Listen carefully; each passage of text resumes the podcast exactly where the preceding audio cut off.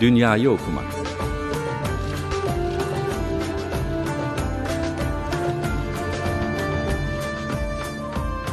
Yazarlarla, yarattıkları kahramanlar, romanlar ya da öyküler üzerine konuşmalar.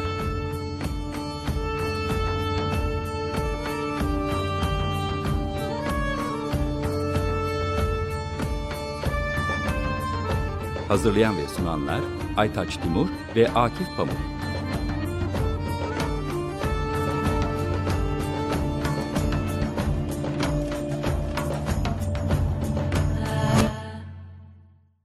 Açık Radyo'nun sevgili dinleyicileri Dünyayı Okumak programından hepinize merhaba. Ben Aytaç Timur. Açık Dergi içinde bugün yine bir kitap ve onun iki eş yazarıyla birlikteyiz. İletişim yayınlarından çıkan Suriyeliler Her Yerde. Yerliler ve Göçmenler. Eş yazarlar Bayram Koca ile Duygu Altınoluk. Duygu Hanım, Bayram Bey Açık Radyo'ya hoş geldiniz. Hoş bulduk. Hoş bulduk. Ee, çok güzel bir çalışma olmuş. Özellikle kilise odaklanıyor ama genel olarak Suriye, göç, mülteci bütün sorunlarla ilgili e, bence nefis cümleler var. Önce Bayram Bey ben sizinle başlamak istiyorum. Kitabın hemen girişinde İspanya'dan bir duvar yazısı alıntılanmış. Bizi soyanlar göçmen ve yoksul değil, buralı ve zengin. Acaba bu evet. İspanya'daki bu duvar yazısı sizin kitabını da öz, kitabınızı da özetleyen bir cümle olabilir mi? O yüzden mi koydunuz? Hemen başa oradan başlamak istiyorum. Tabii e, öncelikle şunu belirtmek isterim. E, bu bir derlemeydi. E, Haydar Karaman, Tuğçe, Berfim Tunç da bu çalışmanın e, yazarları. Onlara da teşekkür ederek e, başlamak isterim. E, dediğiniz doğru. E, biz de o alıntıyı koyarken aslında kitabı özetlemesini istedik. E, biraz da göçmenlerin hedef gösterilmesini biz hedef şaşırtma olarak e, yorumluyoruz. Çünkü e, baktığımızda göçmenler aslında bu sistemin biraz da mağduru. Ama sanki onların e, buraya gelmesiyle e, bütün sorunların kaynağı onlar gibi oluyor ve onların atılması gerekti. Sanki e, göçmenlerden önce e, burada huzur ve düzen vardı. Ama onların gelmesiyle bir kaos ve kargaşayı görüyoruz. O duvar yazısı ise aslında bunun yani kendi iç dinamikleriyle kaynaklanan bir sorun olduğunu ortaya koyuyor. Dolayısıyla göçmenlerin değil yerlilerin yani e, kendi iç problemlerimizin e, sorun olduğunu gösteriyor diye kısaca cevaplayabilirim. Anladım. Çok teşekkür ediyorum. E, ben de böyle düşünmüştüm kitabı okurken. Duygu Hanım şimdi size dönmek istiyorum. Hı hı. E, kitaptan anladığım kadarıyla 2018 senesinden bu yana Kilis'te yaşıyorsunuz. Evet. Esasında e, bana kalırsa e, Bayram Bey de bu soruyu soracağım da tabii hem Kilis'te yaşayarak çünkü bu Kilis bu e, Suriye Savaşı iç savaşından sonra e, en çok tartışılan illerden biri ilk girişin olduğu yer. E, yine kitaptan bir cümleyle başlamak istiyorum. E, Duygu Hanım Suriyeliler bizim misafirimiz mi? Bir daha söyleyebilir misiniz? Suriyeliler, Suriyeliler, bize? Suriyeliler bizim misafirimiz mi? ee, biz yani en azından ben soru bana sorulduğu için ben cevap veriyorum. Suriyeliler bizim misafirimiz değiller tabii ki çünkü olamazlar da. Çünkü biz bunu zaten kitapta şöyle cevaplamıştık. Bu Derrida'nın konuksevermezlik kavramı üzerinden cevaplamaya çalıştık ki Haydar Karaman'ın uzun uzun bahsettiği misafir nedir, host nedir bunun üzerinde bir aslında kavramsallaştırma yapmaya çalıştık. Şimdi ortada bir iç savaş var ve iç savaştan kaçma hali var. Bu nedenle bir zorunlu göçten bahsediyoruz aslında biz. Keyfi bir göçten değil. Ancak hükümetin kendi uyguladığı politikalar gereği ilk başta söylediği ya da geliştirdiği söylemlerden bir tanesi Suriyeliler bizim hem din kardeşimiz hem de bizim misafirimiz üzerinden kurduklarında biz de şunu gördük. Misafir dediğin biliyorsunuz Türkiye'deki bir değiştir de bu aslında. Türk insanın değişi. Misafir dediğin en fazla üç gün kalır. Hal böyle olunca onların geçiciliğinin üzerine bir vurgu yapmış oluyorsunuz zaten. Böyle olduğunda da ister istemez e, biz bu arada Bayram'la beraber 2010 yılında Kilis'te tanıştık. Kilis Üniversitesi ile bir sözleşme yaparak e, burada akademisyen olacağımız üzerine bir sözleşme yaparak geldik buraya. Yani 2010 yılında da 2011 yılında da böyle buradaydık. Aradan e, 7-8 sene geçtikten sonra tekrar buraya geldiğimizde hem e, ekonomik gelişmeyi hem şehrin fiziki geri görmüş olduk. Ama onların misafirliği burada kalıcı hale gelmişti. Çünkü şehrin sosyoekonomik yapısını tamamen değiştirmişlerdi. Ancak yerli halk ne yazık ki ekonomik krizin az önceki bu İspanyol Duvar yazısındaki gibi de ekonomik krizin ya da Kilis'teki kira artışlarının bütün sebebi olarak Suriyelilere hedef gösteriyordu. Ee, böyle bir durumda da onların e, en azından bizim için misafir olmadığını ya da olmaması gerektiğini söylememiz mümkün tabii ki. Biraz dağınık anlatmış olabilirim. Yok yok gayet güzel anlattınız. Çünkü e, yani yaşadıklarımızı doğru kavramsallaştırmadığımız zaman o zaman da doğru tepkileri ulaşamıyoruz. Yani bu mültecilere biz misafir dediğimiz zaman ya da sığınmacı dediğimiz zaman biraz halının altına süpürüyoruz ama e, sizin kitapta çok iyi vurguladığınız gibi yaşamın içinde halının altına süpürmek diye bir şey yok. O yüzden e, ben şimdi müsaadenizle tekrar Bayram Bey'e dönmek istiyorum. Bayram. Bey sizin yazınızda e, Kilis'in esasında yüzyıllardır Halep'le yani Suriye'de kilise en yakın il olan Halep'le e, hem kültürel hem ekonomik hem de ailevi ilişkileri olduğunu söylüyorsunuz ve hatta diyorsunuz ki esasında yani bugün bir kilisle Edirne mi kültürel olarak daha yakındır yoksa kilisle Halep mi daha yakındır diye baksak elbette kilisle Halep ama Ulus Devlet bunun tersini sürekli bize dikte etmeye çalışıyordu ancak ancak Suriye İç Savaşı'ndan sonra mülteciler buraya geldiği zaman e, yine bir rakam veriyorsunuz sizin çalışmanızdan değil ama başka bir çalışmadan.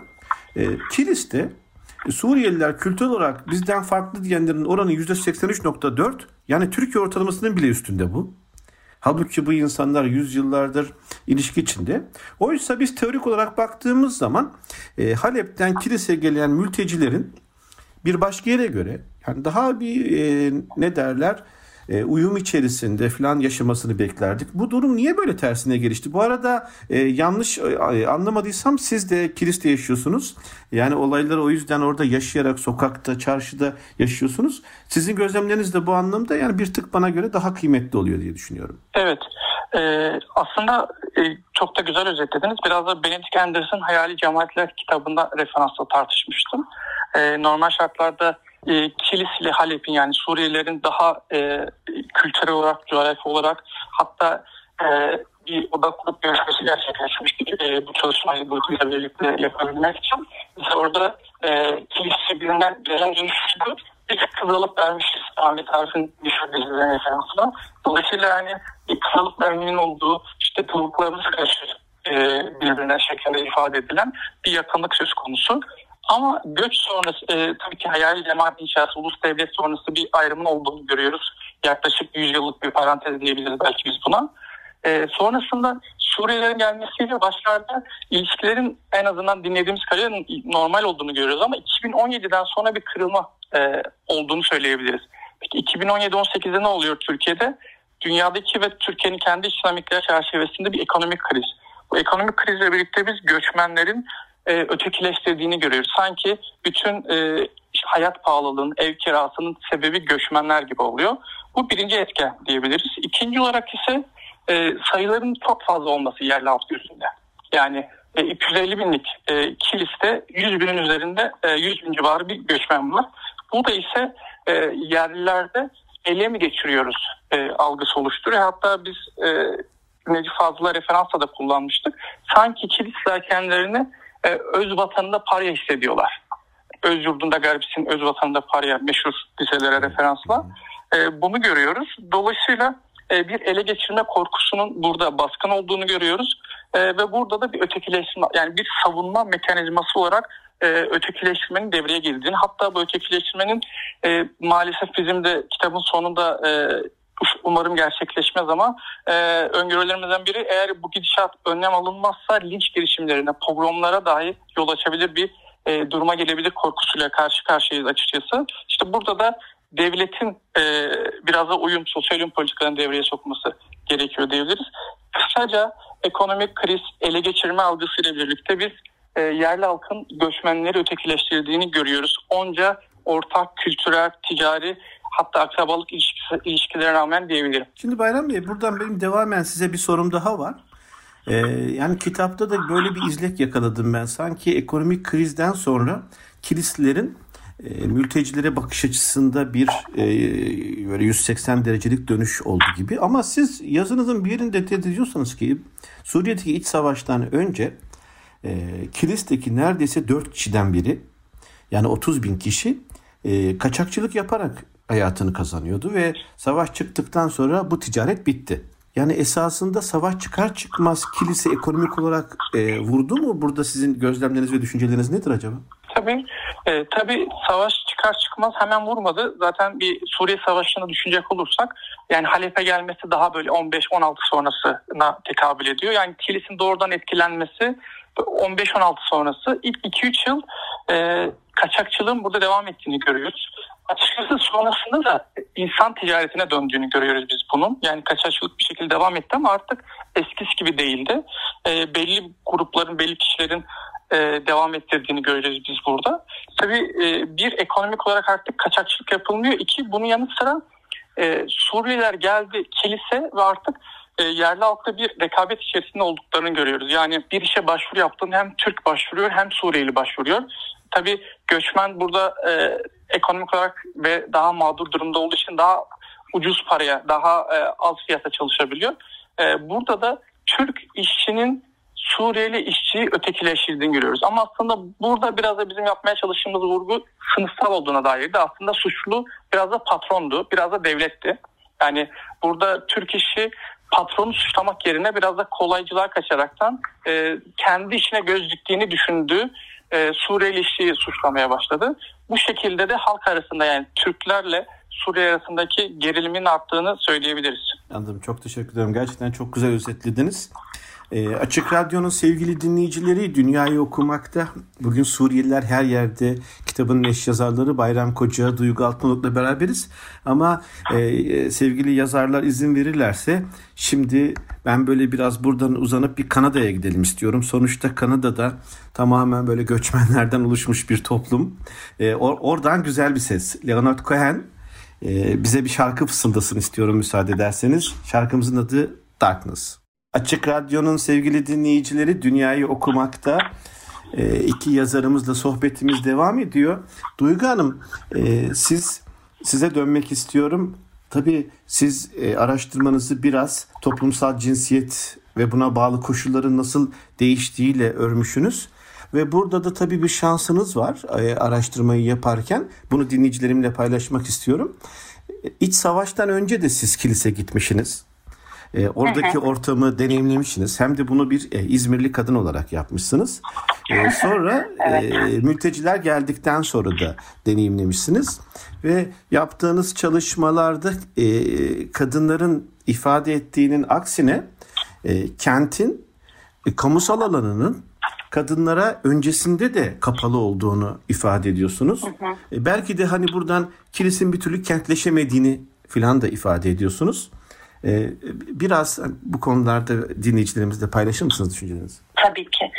Ee, ben 2018 yılında Kilis Üniversitesi'ne geri dönüp e, ders vermeye başladığımdan beri kent sosyolojist dersleri veriyorum ve okumalarımı kent üzerine yapıyorum. Çünkü İzmir'de hissetmediğim, görmediğim, keza bayramım da öyle. Ee, hemhal olmadığım pek çok sorunla burada hemhal oluyordum.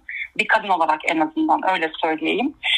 Şimdi kent sosyolojisi vermeye başladığımda Lefebvre ve Harvey'nin sosyal adalet ve e, kent hakkı kavramlarını ele alıyoruz tabii ve onları özellikle Lefebvre'nin gündelik hayatını eleştirisi kitaplarını okurken e, evden çıkıp çarşıya gittiğiniz, gezdiğiniz, alışveriş yaptığınız anlarda ister istemez bir mesleki deformasyon olarak da etrafı gözlemliyorsunuz sosyolog olarak sağıma soluma baktığımda kilisli kadınların kendilerinin hiçbir zaman Suriyeli kadınlar gibi oturup e, lokantalarda, restoranlarda yemek yemediğini, e, şehrin merkezini, çarşısını hatta en çok kullanılan ya da en kalabalık olan ya da sosyalliğin en fazla olduğu erkekler için en azından olduğu yer olan çarşıyı bir sosyalleşme aracı olarak kullanmadıklarını daha çok evde e, altın günü, kısır günü gibi klasik yerlerden beslendiklerini gözlemlemiştim ve aslında bu çalışmaya başladığım yer Kilisli kadınların kenti nasıl kullanıp kullanmadıkları veya kullanamadıkları ile ilgiliydi. Ee, daha sonrasında göç mevzusunu da ele almam gerektiğini düşündüm. Çünkü hangi kadınla görüşsem bütün suçu kentin zaten akışında olan eril ya da ne diyelim buna akışta olan veya hali hazırda olan e, eril yapılanmasında değil göçün buna etki ettiği üzerinden konuşmuşlardı. Ve biraz odağı bu tarafa da çektim ancak şeyi hiçbir zaman gözden kaçırmak istemedim. Kilis ili zaten e, eril bir kentti, eril yapılanmaya sahip bir kentti. E, kent konseyinin işler olmadığı, katılımcı demokrasinin çok fazla ilerlemediği, sadece yazılı metinlerde kaldığı veya yönetmeliklerden öteye geçemediği, kadınların söz hakkının çok fazla olmadığı ve onların e, kendi kadınların kendi kullanım alanlarının dahi e, hem mimari olarak hem de sokak minvalinde ilerlemediğini gördüm ki e, kitapta yazmadım ama e, bu biraz daha iddialı olabilir belki derslerde bunu anlatıyoruz. Otobüslerin çok seyrek olduğu, tek bir e, hat olduğu veya akşam 9'da otobüsün veya dolmuşun bittiği, kapandığı bir yerde kentin herkes için bir hak olduğunu söylemek çok mümkün değil ne yazık ki. Çok güzel ifade ettiniz. Ben buna bağlantılı olarak size son sorumu da sormak istiyorum. Hı hı. Ee, şimdi bu kadınların kentte yaşama sanatı kabiliyetine bakarak hı hı. kilisli kadınların e, bu eril dili değiştirme kapasiteleri var mı sizce? Çünkü pek çok kadınla da görüşme yapmışsınız ve değişik yaş gruplarından evli, bekar, boşanmış. Hı hı. Evet. Ee, elbette var. Ben kadınların hiçbir zaman pasif e, bir konumda olabileceklerini düşünmüyorum. Ellerine fırsat geçtiğinde her türlü devingen e, veya dönüşümsel devrimleri yapabileceklerini düşünüyorum. Ancak e, belki burada biraz fırsat eşitliği verilmemesinden bahsedebiliriz. Belki onlar için kentin özel ve kamusal alanlarında ayrılan yerin daha çok ev içi olmasından dem vurabiliriz. Bence en fazla burada belediyeleri ya da belediyecilik anlayışını eleştirmek daha yerinde olur. Çünkü kitabın zaten ana temalarından bir tanesi günah keçisini Suriyelilere veya göçe değil politikalara atmak gerektiğini ya da günah keçisi arayacaksak bunu önce politikaların nasıl uygulandığı veya yazıldığı ya da ne derece uygulanma uygulama gönüllüsü olduğunu sorgulamak lazım demiştik. O yüzden burada eğer belediyeler e, ya da yerel yönetimler genel özel olarak konuşursak yerel yönetimler bir fırsat eşitliği minvalinde e, talebi olan kadınları bu eşitlik minvaline çekmeye çalışırlarsa zaten bunun dönüşümsel bir şey, şey yaratacağını düşünüyoruz bu arada. Ve Moment dergide hali hazırda henüz çıkan bir yazımız var bayramla yine. Gündelik milliyetçiliği sokakta deneyimlemek diye. Yine kilis üzerine yazmıştık. Ve o e, makalenin sonuç bölümünde şey dedim dedik yani siz bu satırları okurken biz yine hali hazırda burada bir gündelik milliyetçiliği deneyimlemiş oluyoruz her saniye diye. E, o yüzden bunların hepsinin çözüm noktası olarak biz yine politikaları görüyoruz. Kilis'in gerçek anlamıyla eşitlikçi e, ve hak odaklı bir yerel yönetim politikası geliştirmeye ihtiyacı var. Yoksa kadınların geri çekildiğini söylemek biraz haksızlık olur açıkçası. Evet çok teşekkür ediyorum. E, e, dünyayı okumakta da biz ayrılan sürenin sonuna geldik. E, Duygu Altınoluk ve Bayram Koca Açık Radyo'ya konuk olduğunuz için e, böyle güzel bir kitabı da kaleme aldığınız için çok teşekkür ediyorum ve tebrik ediyorum her ikinizi de. Biz teşekkür ederiz. Teşekkür ederim. Açık Radyo'nun sevgili dinleyicileri Dünyayı Okumakta bugün Suriyeliler Her Yerde kitabının eş yazarları Bayram Koca ve Duygu Altınoluk'la biraz kitabın satırları arasında gezindik. Bence e, mülteci meselesine hem de böyle kilisten bakarak kaleme alınmış çok iyi bir çalışma. Ee, ben çok beğenerek böyle altını çizmeye doyum, doymayarak okudum. Sizlere de tavsiye ediyorum. Ee, ben Aytaç Timur. Dünyayı okumaktan bu haftalık bu kadar. Önümüzdeki programda başka bir kitap, başka yazar ya da yazarlarla görüşünceye kadar hoşçakalın.